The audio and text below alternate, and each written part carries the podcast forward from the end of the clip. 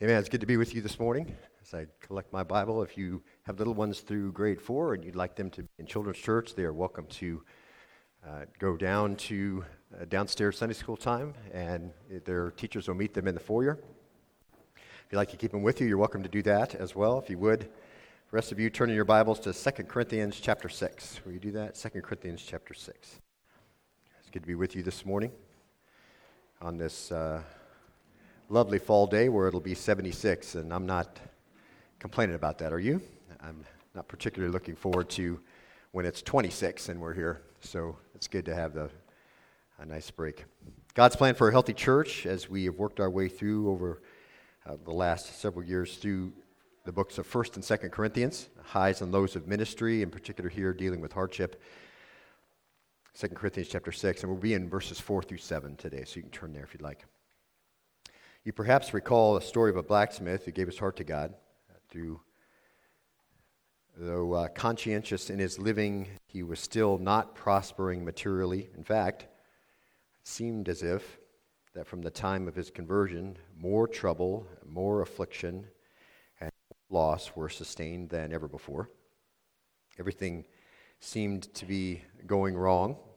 One day, a friend who was not a believer stopped at the little forge to talk to him, sympathizing with him in some of his trials. The friend said, It seems very strange to me that so much affliction should pass over you just at the time when you have become an earnest Christian.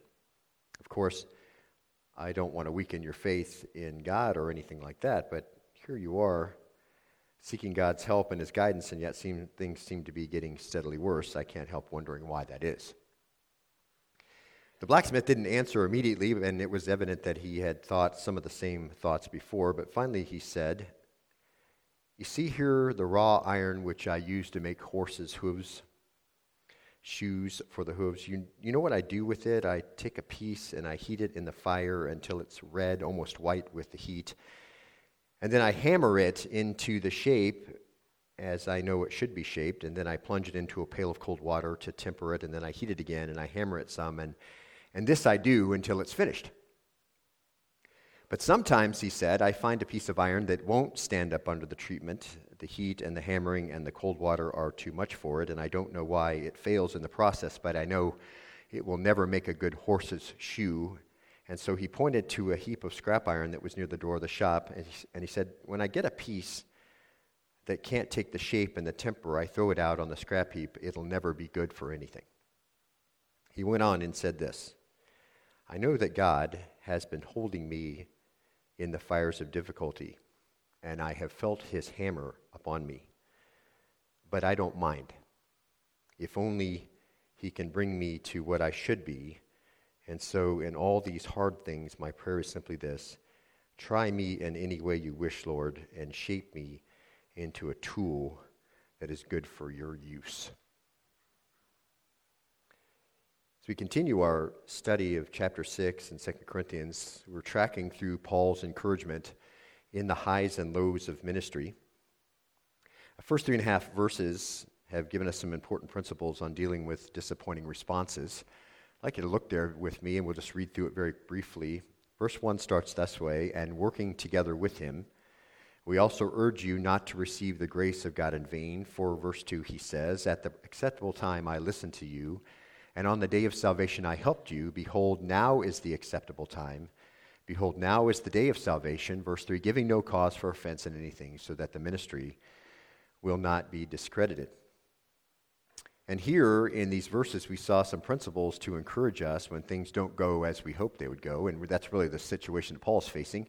He just come off of the previous chapter where he told the Corinthians that they are ambassadors of Christ, that they've been given the word of reconciliation, the ministry of reconciliation.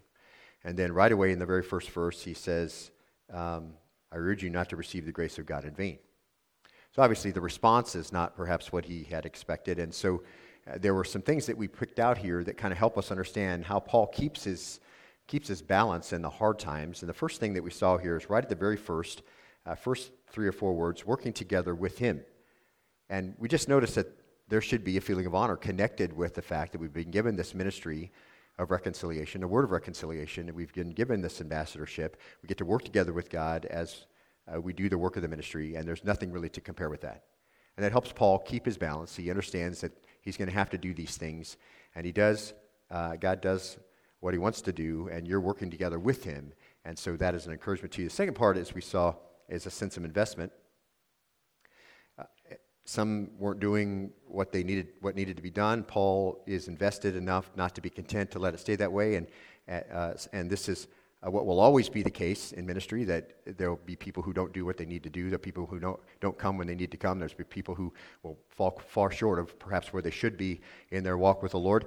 And so there's this sense of investment, the sense of dedication still that he uh, is committed to them. And, and verse 3, or the, the, next, the next one that comes up, and, it's, and uh, we saw this, and it's continuing exhortation. It, it, the fact that uh, th- people will always do this, this is part of the ministry, you're working together with God, uh, you are invested, you're dedicated. And so it's always going to be this way, and, and then you just have to continue in exhortation. That's the idea. Continue reminding, continue encouraging, continue calling people back. And we saw God is a pleader through the scriptures, and, and He always calls His people back, and you are here as God's ambassador. And regardless of your ministry, it might be your chief function to be someone who calls people back to where they should be. And that shouldn't be discouraging. That should uh, let you know that you fall into good company. You fall into the company of the prophets. You fall into the company of those who came in the first, in the first century and called people back to the Lord. And so Paul reminds them uh, to take all the effort that went into their regeneration and act on it. Don't make it all in vain. And he just continues to do that. And then we saw number four, Paul kept his sense of urgency. Now is the day of salvation. Now is the accepted time. And we're to keep our sense too, because when people slip backwards and when, and when you have to go back over the things you covered already, it's easy to lose the intensity. And he keeps saying, you know, now's the time, now's the day, let's act on it. Let's talk all God has given us to do. And in all uh, of these things, uh, give no cause for offense. And that's the last one. Uh, that's the principle of personal assessment or self evaluation. Paul says, uh, Behold, now is the acceptable time. Keep coming back to it. Now's the day. This is your job. Call them back. And then verse 3, giving no cause for offense in anything. So the idea there really is Paul wants to make sure that in all of the slipping backwards and all the underwhelming, uh, perhaps, uh, responses that are happening, eh, regardless of what he's doing, he wants to make sure that he's not giving offense. Uh, Paul always wanted to make sure he wasn't the cause of someone stumbling or the cause of someone in their underwhelming response. So he evaluated himself all the time to make sure he was not a giver of hindrances. That's the idea. I'm no giver of hindrances, cause, giving no cause for offense in anything and you shouldn't be responsible for it. That's what Paul says at any time for anyone. And so it's based on this constant evaluation with the illumination of the Holy Spirit of actions and motivation and integrity and morality. And we looked at all that stuff last time. And the ministry that Paul's talking about, no cause for offense in anything, that's his ministry, but in a greater sense, it's the ministry of reconciliation. In the ministry you're doing, whether it's teaching or discipling or, or whatever it is, bringing them along, uh, if fault could be found in Paul's ministry, there were plenty in Corinth who were only too prepared to find it. And then presumably that could be used as an excuse to reject the message. And people who, who uh, don't want to do what the Word of God says are always looking for reasons why they're not going to do it. They want to justify their actions. And so they're always pointing towards someone or something, and you want to make sure uh, that you're not actually at fault. They can point at you all they want. That doesn't mean that you're bearing the blame. And then uh, 2 Corinthians 6 4, that's our transition verse.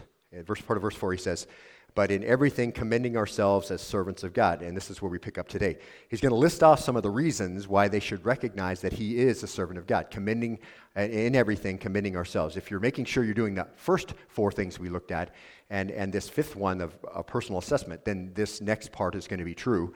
And Paul's going to give him some reasons why they should recognize him as a servant of God. He doesn't do this very often. In fact, he just says, Listen, my conscience is clear, regardless of what you may say, I've done what I'm supposed to do. Uh, but he's going to do this, and he's not going to do it with words or thoughts or a reference letter from some other person they may respect. He's not going to reintroduce himself t- uh, to them and say, hey, look, this is what these people say about me. He's just going to point out some of the things that he's been through and how he handled them, and those then, by default, how he handled them. And of course, the scripture says, Paul tells us to follow him as he follows Christ, so they become applicable to us as well, and you'll see in just a moment. But so he's going to take some of the things he's been through and how he handled them and then he's going to show that that's why he's commended to them as a minister. And we're going to pick up on some of those principles along the way as part of Paul's intent in his instruction. So we'll know uh, how to commend ourselves uh, as a servant of Christ. So he's informing the church. We get informed about how to go about that and how we manage our hardship. And, and that's really what Paul's going to do. He's going to look at back at some of the hardship uh, that he's been through, that's going to be the way that he commends himself to them, and that's what we're going to see. So let's read the next four verses from our passage 2 Corinthians 6 4. Look there if you would with me. This is our transition section. But in everything, commending ourselves as servants of God, here's our new passage in much endurance, in afflictions, in hardships, in distresses, verse 5, in beatings, in imprisonments, in tumults, in labors, in sleeplessness, sleeplessness, in hunger, verse 6, in purity, in knowledge, in patience, in kindness, in the Holy Spirit, in genuine, genuine love, verse 7, in the word of truth, in the power of God, by the weapons of righteousness for the right hand and the left. Now, the very next three words after our transition verse is through much endurance. And this appears as you read that passage, and perhaps you can pick that up now as you see this. This appears to be the general heading for the nine things Paul uses to commend his ministry. Uh, endurance is the Greek noun hupomone, you, you know this word as patient endurance. We've seen it 29, it, in fact, 29 times in the New Testament, it's translated just like that patience, patient endurance. And so, much patience, you can look at it that way, much patience. So, if you think about the verse then, in much patience, and then he goes on, and then what? In afflictions, in hardships, distresses, and beatings. So there's much patience in those things. And I think that's how we can look at that. I think that's Paul's intent here. In Hebrews chapter 10, verse 36, we saw the same word uh, before. We looked at it a couple uh, weeks ago. The writer says in Hebrews 10:36, he says, uh, he says, "For you have need of endurance, so that when you have done the will of God, you may receive what was promised." The, the church there, we noticed in Hebrews, is in the middle of difficult times, and they are told to have much patience, that's the word, same word we're using. It implies here in Hebrews that they aren't currently exercising much patience. They don't have the endurance they need in the hardship, but it's available and can be part of their coping skills in the middle of adversity. And so that's the idea in Hebrews chapter 10 verse 36, and that's a perfect illustration of our passage this morning in much endurance.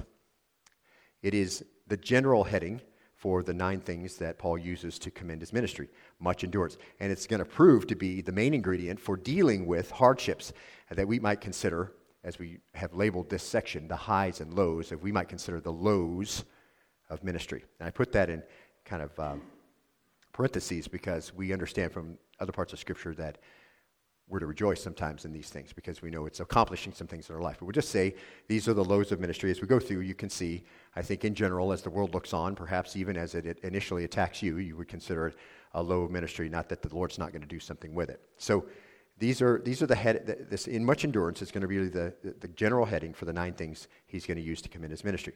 Now, as Paul uses it as a general heading for everything else, it is the right place for us to glean our first principle. As you can see on the screen, if you're a note taker, you can see that on the back of your bulletin. That first principle in dealing with hardship is endurance. It is endurance.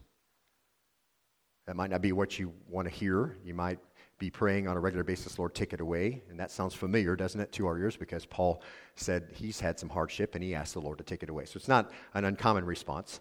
But endurance is the is the general heading, and it is the right place for us to glean that first principle. In dealing with hardship, it's endurance. Hebrews 10.36 says we need it, and I think we can understand from Paul's statement here that it has the primary position as he thinks over the past ministry experience and looks forward to whatever the future may bring. And as he's going to come to them and say, I'm going to commend my ministry to you, the first thing he says is, it's going to be endurance. Endurance. Now remember, Paul is answering the first part of this verse, giving no cause for offense in anything, so that the ministry will not be dis- discredited, but in everything commending ourselves as servants of God. So it may seem strange that Paul should refer to these things uh, listed here to commend his ministry. And I think the further we get into them, the more strange they're going to sound to your ear. Because we've been conditioned in the modern church to think that Christianity equals everything perfect. We, we think that that's what that means. And we're going to talk about that, why we think that, uh, in, just a minute, in just a minute. But it may seem strange to our ears that these are the kinds of things he lists to commend his ministry. But under, underlying the reference really is the recognition that there are common experiences that, are true, uh, that all true servants of God are going to share. And there are common responses that commend them then to the ministry. And I would say this to you, and think through this. Those responses are going to look quite a bit more like Paul than they're going to look like Joel Osteen. And they're going to look a lot more like Stephen from Acts 6 and 7 than Stephen Furtick. And they're going to look a whole lot more like John Huss than John Hagee. Okay? So think as you think through this, understand the church has been conditioned to think one thing about some of these things, and I would say to you that perhaps Paul is going to call us back to a proper understanding of some of the things that he says, I'm going to use these to commend you, to commend myself to you, and by then our understanding and assimilation of that teaching, that's how we can commend ourselves then in the ministry. I'd like you to hold your finger right there, and I'd like you to turn. This is not a foreign concept of the Word of God. Look to Matthew chapter 10, verse 16. Hold your finger here in 2 Corinthians 6. Turn to Matthew chapter 10, verse 16. We'll just be there just a minute, and you'll be back. I want to spend just a minute kind of setting, setting up your understanding here because this is very common. Jesus is teaching his disciples, and he's talking to them about what's going to happen, particularly right now as he sends them out, and later when he's gone. And so I think it's important that we look at this. So, uh, Matthew chapter 10, and we're going to pick up in verse 16. He says, Behold, I send you out as sheep in the midst of wolves, to be shrewd as serpents and innocent as doves. Verse 17, but beware of men, for they will hand you over to the courts and scourge you in their synagogues. Verse 18, and you will even be brought before governors and kings. Why? For my sake, as a testimony to them and to the Gentiles. So bad things are going to happen, but it's going to be for the Lord's sake and as a testimony. And so I think that's important to note. He's going to say, don't think you're doing wrong just because bad things are happening to you. Don't think uh, somehow I'm against you because you're being brought into the courts and somebody is going to turn you over in the synagogue and you're going to uh, get us uh, some kind of scourging or a whipping, okay? I'm doing it, you're doing it for my sake as a testimony to them and to the Gentiles. Verse 19. But when they hand you over, don't worry about how or what you are to say, for it will be given to you in that hour what you're to say. Verse 24. It is not you who speak, but it is the Spirit of your Father who speaks in you. Verse 21 Brother will test, betray brother to death, and a father his child, and children will rise up against parents and cause them to be put to death. Verse 22 And you will be hated. Why? Because of my name. Mark this phrase, but it is the one who has, and here's our word in the verb form, endured. There's our word. Pomeno, you are the one who's endured patiently. You held your ground. You endured through all the difficult times. See, the one who's endured to the end will be saved. So, what does that mean? If you endure, then as a reward you get salvation? No. What's it mean? It means you indicated whose you were, right? You indicated who you belonged to. You indicated you understood and you had the strength because the Holy Spirit was dwelling in you. You endured these things. I'm telling you in advance it's going to be difficult. Just endure them. Endure them for my sake. You're getting them because of me. And it's a testimony to those who watch. So they are approving themselves, aren't they? And when they come back after enduring those things, they'll be approved, right? You did what you were supposed to do. You commended yourself well. Now, verse 23. But whenever they persecute you in one city, flee to the next. For truly I say to you, you will not finish going through the cities of Israel until the Son of Man comes. Mark this. Verse 24. A, a disciple is not above his teacher, nor is a slave above his master. Verse 25. It's enough for the disciple that he become like his teacher, and the slave like his master. If they've called the head of the house Beelzebub, how much more will they malign the members of the household? Therefore, verse 26, do not fear them, for there is nothing concealed that will not be revealed, or hidden that will not be made known. Verse 27 What I tell you in the darkness, speak in the light, and what you hear whispered in your ear, proclaim upon the housetops.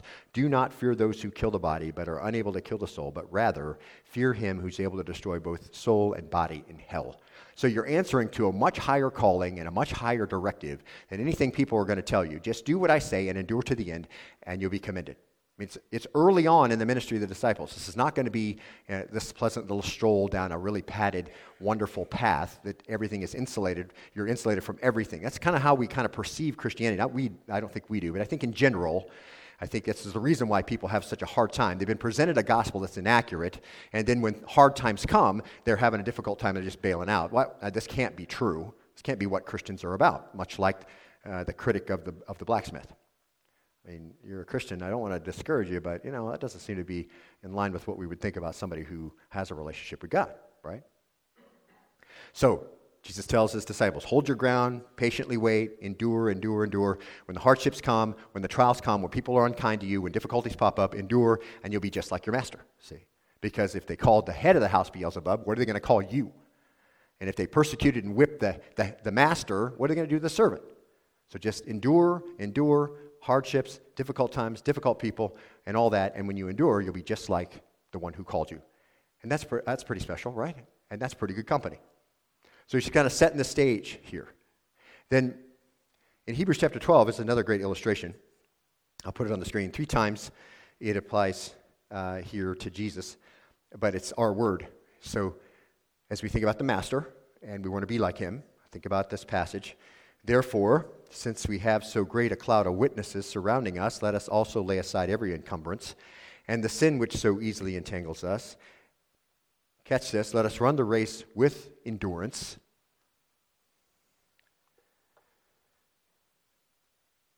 That one that is set before us, fixing our eyes on Jesus, the author and perfecter of the faith, who for the joy set before him endured, there's our word again in verb form, the cross, despising the shame, and has sat down at the right hand of the throne of God. For consider him, here's our word again, who has endured such hostility by sinners against himself so that you will not grow weary and lose heart. Why? Because the servant's not greater than the master. Because if they called the head of the house Beelzebub, what are they going to call you? You're going to go through difficult times and you're going to be betrayed and people are going to uh, punish you and all this. And I would say, beloved, if you keep track of anything that goes on in Christianity other than the United States, this is not a surprise to you, right? This is a regular occurrence in other places. They don't expect anything else but this, so it's not a surprise to them. So these passages perhaps can be even more encouraging uh, to those who are currently going through some of the difficulties Paul names here. So you get to the end of Hebrews 12, 1 and 3. How do you know you're a true servant of God? How do you, how do, how do you, how do you know that? Paul says in verse 4, he says, But in everything, in everything, so whatever comes along, in everything committing ourselves as servants of God, whatever comes along, you are using those things to commend yourself, right? As servants of God. So, whatever happens in everything, he says, commending ourselves as servants. Sunistantes, present active participle. To show or make known, literally to stand together with. That's what it means. But the idea there is you are showing yourself to be, this is the, this is the reality of your life, as one who commends themselves as a servant of God. Whatever comes along, see, in everything, commending. That's the idea. So, how is one commended? How, how is somebody identified as commended in ministry? does it have to do with your degree from seminary? Would it, would it have to do with your education? How about right theology? Is that it? Is that how you commend yourself as a servant of God? By popularity? Personality? giftedness, success, building a religious empire, by fame, by material prosperity. I think you could say, what? No. Paul says that a faithful servant of God is commended, listen to this, by their ability to what? Endure. They're commended by their ability to endure. They are presented as suitable for approval or acceptance. That's what it means. They are recommended by patiently sticking with it. And now I want to point this out. We're not just talking about troubles in life. I mean, it does it is included, but we're not just talking about that. Job noticed that life brings some troubles with it. Job 14:1, man who is born of woman is short-lived and full of turmoil, right? Job noticed that. I think he has the right to say that, don't you? He's earned that. Just the fact that you're born into a fallen world is going to bring with it a whole bunch of trouble. And that appears to, to reference the fact that we live in a fallen world, which means we struggle with sin on a daily basis. And, and the results of that sin in every, in every form. See, we experience heartache and we experience pain and we witness natural disasters and, and staggering loss and, and health issues and injustice and inhumanity and falsehood is everywhere. Uh, dispute and anxiety are really commonplace. None of this was God's original purpose for humanity. He didn't desire that to be the way it was. We, we fell from our original position in the Garden of Eden. We live in a fallen world, and all creation groans under the consequences of our sin. And we're not just talking about that, okay? In fact, that's not the main emphasis, but that's certainly part of what we have to endure. And we're also not just talking about the troubles that come through the chastening of the Lord for our disobedience. That's part of it, but that's not the main emphasis here. Like uh, Heman the Ezrahite, who wrote this in, in uh, Psalm 88, verse 3, he says, For my soul has had enough of trouble, and my life has drawn near to Sheol. How many have felt like that? You don't have to put up your hand. My soul has had enough of trouble, and my life has grown near to Sheol. Now, if you read the rest of that psalm, you realize he's under the Lord's chastening hand. He's done something, the Lord is displeased with that. He's chastening him because he loves him, and he's crying out to the Lord for mercy. And those things can play a part in endurance, but that is not Paul's emphasis here. Okay? As we're going to see later in the letter in 2 Corinthians chapter 12, verse 17, uh, where Paul is revealing, he's revealed some of the marvels of, that the Lord's allowed him to see and know, some of the third heaven. And he's come back from that vision, perhaps when he was stoned and appeared dead. We don't know when that happened, but he, he was able to see some marvelous things. And then in, in chapter 12, verse 7, it says, Because of the surpassing greatness of the revelation, for this reason, to keep me from exalting myself, there was given me a thorn in the flesh, a messenger of Satan to torment me, to keep me from exalting myself. So the idea here is this God knew what our blacksmith needed to learn, and so he knew how to make that happen. God knew what Heman uh, needed to learn, and so we see in Psalm 88:3, uh, although Heman has had enough of trouble and his soul is drawn near to Sheol, the Lord knew exactly what he was doing with Heman and God knew Paul better than he knew himself. He revealed some marvelous things to Paul and then gave him some uh, perhaps health issues uh, that he knew Paul needed. So he added some chastening to Heman's life and some adversity to Paul's life and, and brought them where they needed to be. And those things diminished both their ability to trust in their own strength, and, and particularly for Paul, uh, his ability to trust in his own strength and his own power and his skill. And that was a benefit to Paul. And he grew to understand it as such he, he began to say, So I'm good with that because when I'm weak, then I'm strong. See, even though he pleaded with the Lord to take it away three times. So it wasn't that he arrived there at this mature place immediately, but the Lord, through that chastening and keeping him under control from exalting himself, Paul grew to accept it. Okay? Now, we, we mentioned those two things uh, trouble, life troubles and chastening as part of endurance. And, and enduring them, they certainly have their earthly and eternal value. And we've looked at those things numerous times. But specifically here in chapter 6, Paul is referring to the ministry and, and the tremendous commendability, if you will, of the minister who sticks with it. Now, there's going to be a number of categories listed here where the overriding character trait of a minister will be endurance. And there seems to be really three sets of three. So we'll just kind of look at them very briefly because I want to give you some handholds and you'll know when we get to the last set of three, we're almost done. Okay? So yeah, we won't get there today. And that's probably not a surprise to you. But the first set afflictions, hardships, and distresses. So that's expressed in general terms, and we're going to look at those, and they will be familiar words to you. The second represents particular examples and then hardships that are voluntarily undertaken. So the specific examples would be beatings, imprisonments, and tumults, and then labors, sleeplessness, and hunger. And, and when, we, when we need some examples of when this happened to Paul, it doesn't, we don't have to look far, right? We can look back in Acts, especially Acts 11 and the account of Paul's ministry in Acts really can illustrate many of these words for us. So we don't have to go very far to see what Paul's talking about. And we can call this first part experiences and hardship, where we're going to have to have some endurance, okay? And then, and that really runs down through verse 5, if you're looking back there in 2 Corinthians 6. And then the second part is responses to hardship, and that takes us from there all the way through the end of verse 7. So that's kind of how we're going to go about it. So it's the highs and lows of ministry, dealing with difficulty. And so we're going to have some lows here for sure. And, and Paul's going to show us how to deal with them. But the main thing is endurance, endurance in those lows, okay?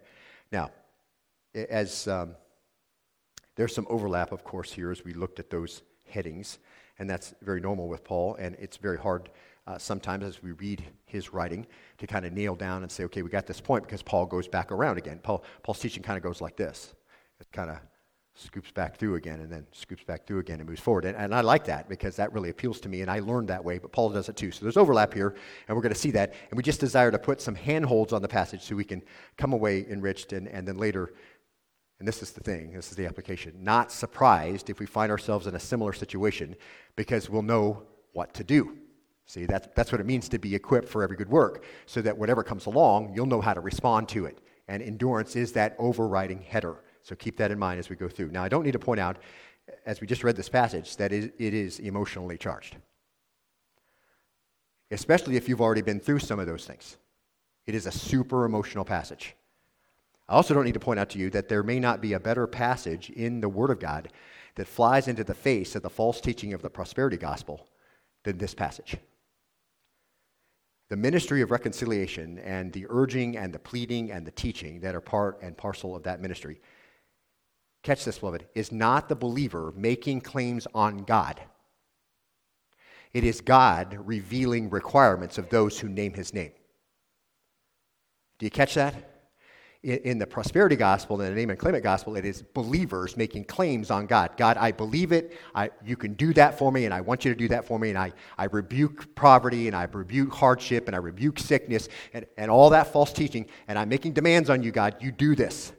And I would say to you that this passage flies into the face of that because it's not men making demands on God, it is God making requirements and demands of men. Paul says, I am commended to you because of endurance. And then he's going to list off a whole bunch of stuff. And none of it is the poster for the prosperity gospel. So he requires us that we endure all kinds of difficulty, doesn't he? He requires that we walk with an unwavering step in our responses. Paul here is carried along to describe the ministry that the Lord has given him, and in doing that, commending himself to the church, and by default, he defines ministry which is willing to make sacrifices, to endure hostility, to be unpopular, to live as the gospel demands, not as the culture suggests, because he makes it clear that God commands the loyal ambassador not to popularity, but to endurance. And he gives us the grace and the strength we need, no doubt, and he does that right when we need it. So don't think you're just going to be out there floating on your own, and then the hardship's going to come, and you're like trying to deal with it. You've got the Holy Spirit, and he's going to give the grace you need. And um, if you've read any of the missionary stories throughout the years, you understand that's how that works, okay?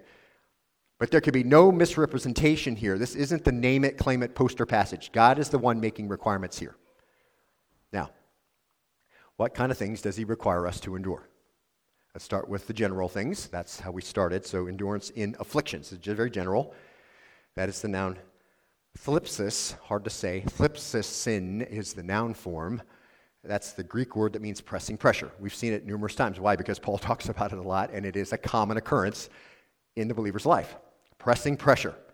That is the Greek word that means uh, it has to do with pressing grapes or pressing olives to extract what's in them. Okay? But here, it refers to the ministry that's exerting pressure because it's the ministry of reconciliation and the ambassadorship and the word of reconciliation that Paul is talking about. So this has to be the context. So it's the ministry that exerts pressure. So that can be physical pressure, emotional, spiritual pressure, uh, those crushing experiences that you have in the ministry when things are on you, when you need to, to do something and there's, time is limited and you just feel like everything's weighing on you and changes weigh us down and, and that burdens the heart and things that are changing and, and people change and all that stuff. It pushes down. It may be overwhelming disappointment that's putting the pressure on you. And here's the deal, beloved. Paul is commended to them because he has endured these things. And here's what I would say to you God has the same requirement from you. He expects you to endure under pressure. Okay? If Paul is the example, if Paul has given us the understanding of what it looks like to have the word of reconciliation and have the ministry of reconciliation and be an ambassador. And he's saying to them at the very beginning, You're not doing what you should do. Now's the time to do it. Don't forget, this is what you're called to do. And then he just says, I'm going to commend myself to you. I'm going to tell you what it looks like to be a minister. I have a clear conscience as I've ministered among you. This is what it's going to look like. This is the level of commitment God is requiring from you. Here it is. Okay? And again, I just, again, I can't help but it draws my mind to these Facebook memes. They say, okay, the, you know, uh, you don't have to do anything. Salvation is a free gift to you, and then you're just waiting. I get that you didn't earn salvation. That's good, okay? But it, he didn't save you for you to just kind of sit there. He's got some plans for you. And you've got, you've got an obligation, the Great Commission. That's on you every day. He who wins souls is wise and will shine like the stars forever. Listen, this is our, this is our job. And, and in the midst of that, beloved, if you, if you look across the world and you see believers functioning in other cultures, you got to understand pressure is part of it. And you perhaps have experienced that as well in ministry. There's pressure. And God expects us, has that same requirement because that's how we commend ourselves to the ministry. Here's the second one.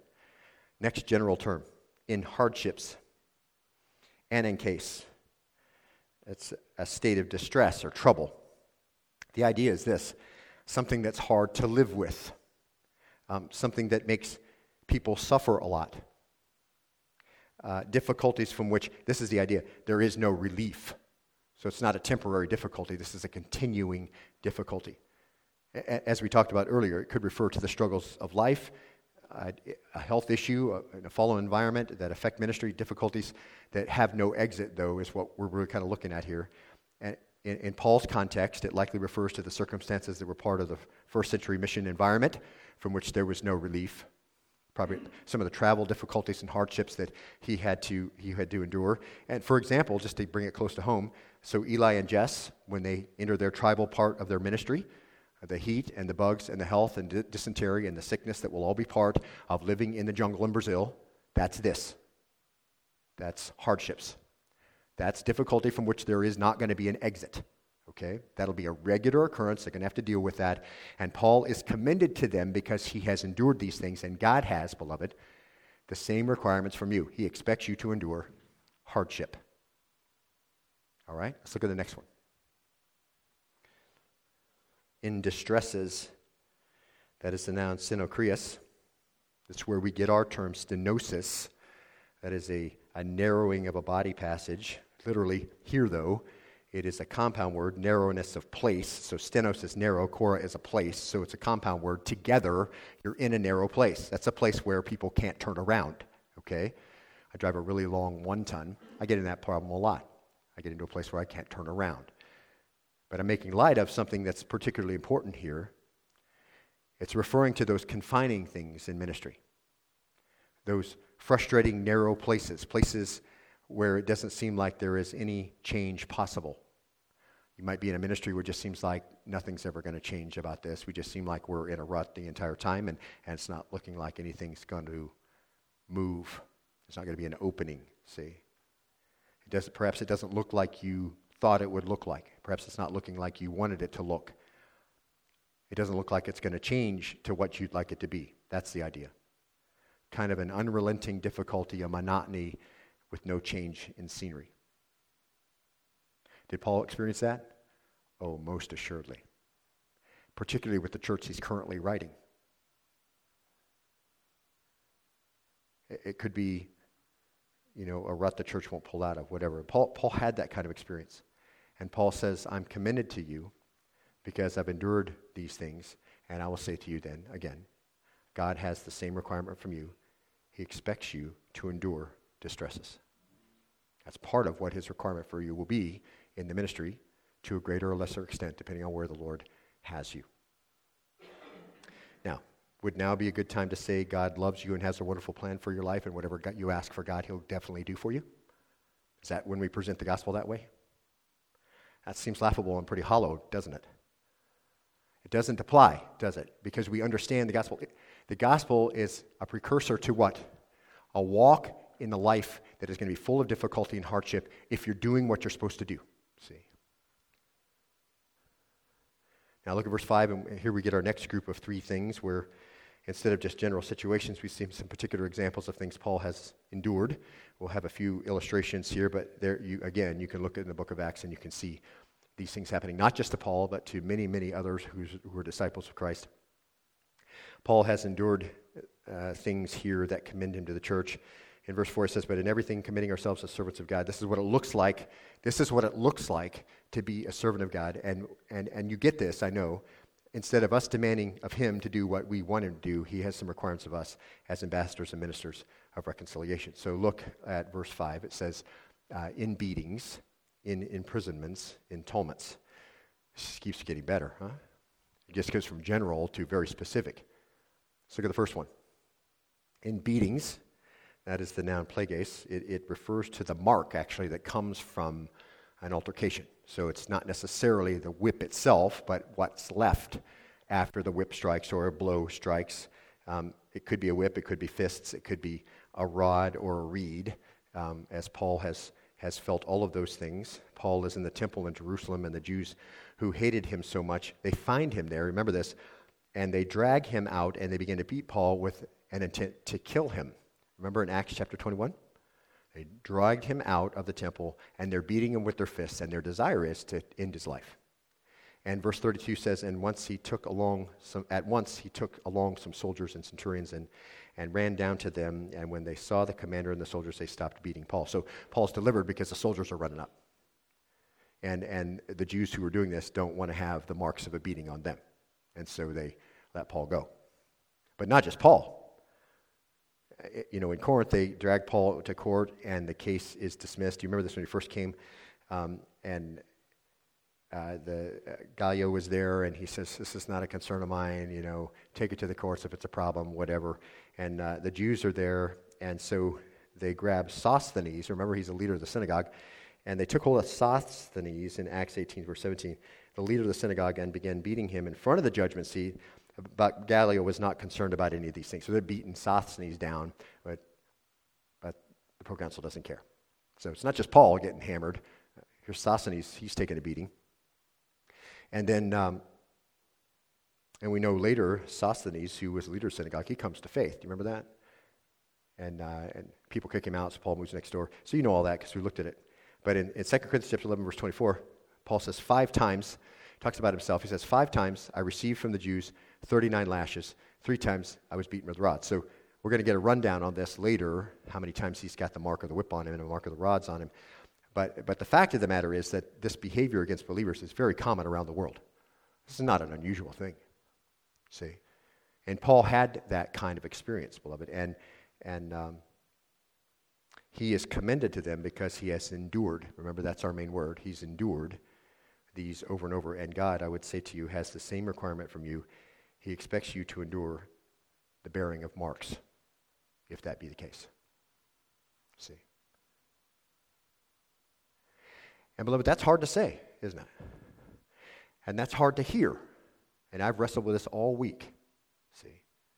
Because that is so far from our reality that we would assume that if this happened, that it was completely wrong and outside of God's will by a mile, wouldn't we? That's how we would, that's how we would receive it. And we live in a culture where we would get a lawyer and and we'd sue for assault, and there'd be a felony involved, and all that. Okay, and we lived in a place where, because of our Christian forefathers and the laying and, and the giving of the law and all that has happened, we have that protection. But listen, there are millions and hundreds of millions of people around the world. No such protection. No such protection. So I would say to you, with a clear conscience, it really can't mean anything else not just looking at Paul's day, but if we look at Christianity worldwide, we can't think this in an isolated, I think this is some kind of isolated event for Paul, and that isn't really what the Lord is talking about here. So you can find a Paul and no one else. This is a daily event in China. Daily event in China. It's probably, it probably happened yesterday thousands of times across the country. Marks. See. Paul, now, this is our encouragement, and certainly a great encouragement to those who who are in these places where this is occurring. But 2 Thessalonians 1 4, Paul encourages the church in his letter because he knows this is going on. In verse 4, he says, Therefore, we ourselves speak proudly of you among the churches of God for your perseverance and faith in the midst of all your persecutions and afflictions that you endure. That perseverance and faith is a synonym. Of course, that perseverance is a synonym to our endurance.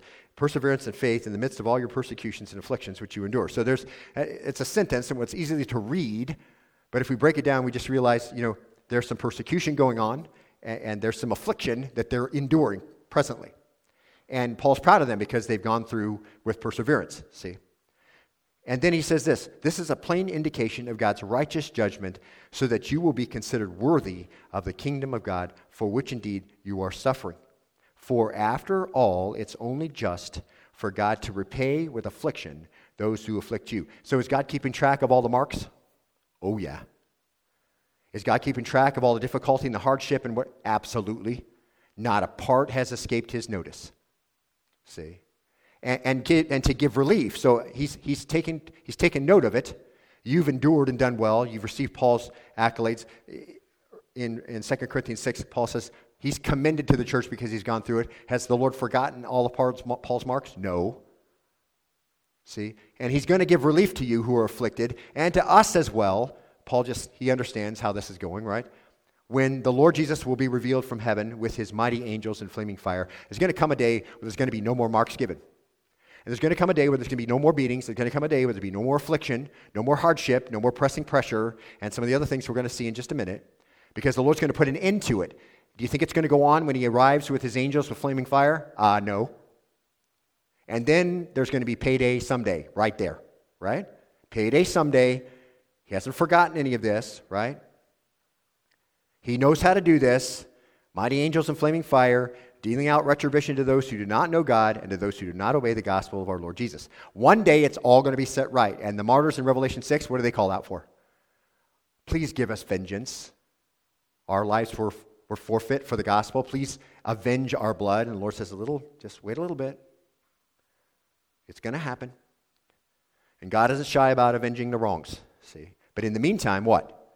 Endurance. In the meantime, endurance, see? Then look at the next part of verse 5. Imprisonments. Obviously, you don't need a Greek word to understand that. Wrongfully jailed, held captive for being a believer. Again, China, huge violator here. Middle East, Islam, North Korea. You know, it's happening all over the world. It happened last Sunday in Cuba. Did you read that? Uh, the, the, the evangelist there in Cuba was captured and taken to jail, beaten by the federal police. I wonder, and here's what I think about when I think about Joel Osteen and T.D. Jakes and Benny Hinn and Joyce Meyer. I wonder what those subject to imprisonments and beatings, and hardships around the world, I wonder what they think when they hear Joel Osteen and T.D. Jakes and Benny Hinn and Joyce Meyers of the world. They must think, well, I must not have enough faith because I'm in prison. They must think, you know, I'm, I'm destitute or I'm sick if I just had enough faith, none of this would be. Do you think they think that? they think that's stupid. That's foolishness. That's foolishness because the Bible doesn't teach that, see? Paul was commonly in prison. He did a lot of writing from prison, as a matter of fact. Four of his 13 letters, Ephesians, Philippians, Colossians, and Philemon, were written under house arrest. He, he witnessed constantly while chained to guards. Can you imagine being chained to Paul? and you didn't want to hear the gospel? So sorry, pal. You're going to hear it all the time.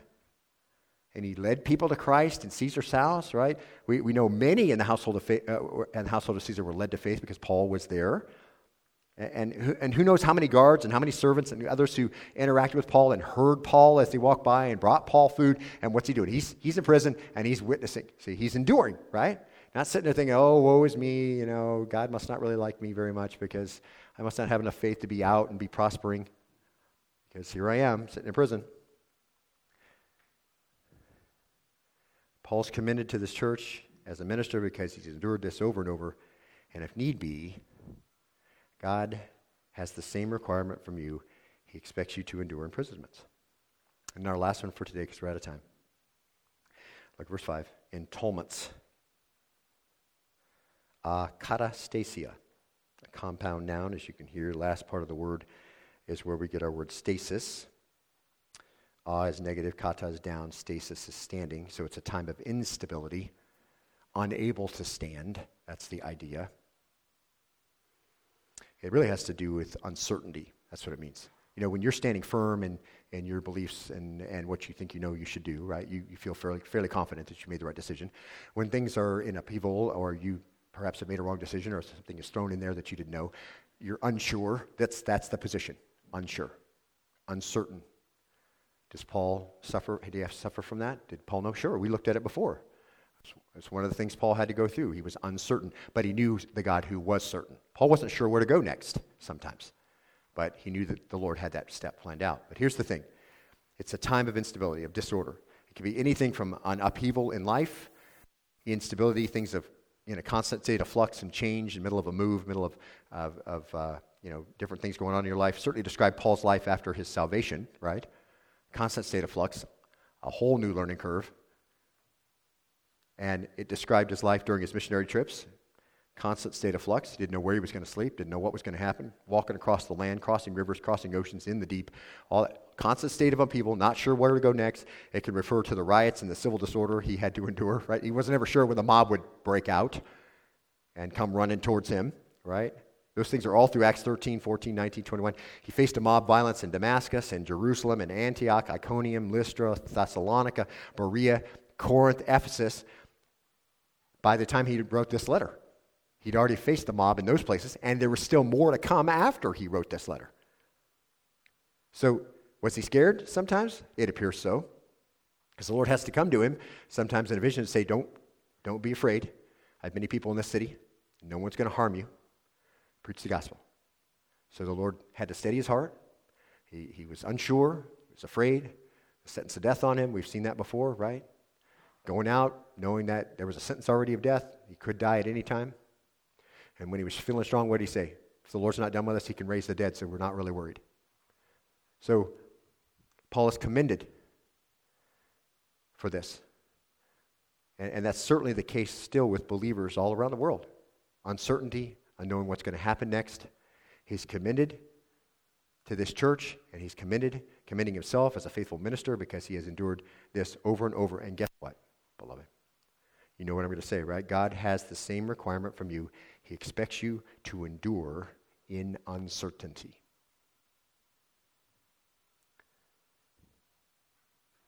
Next time we're going to look at the last three, which were the ones that were voluntary.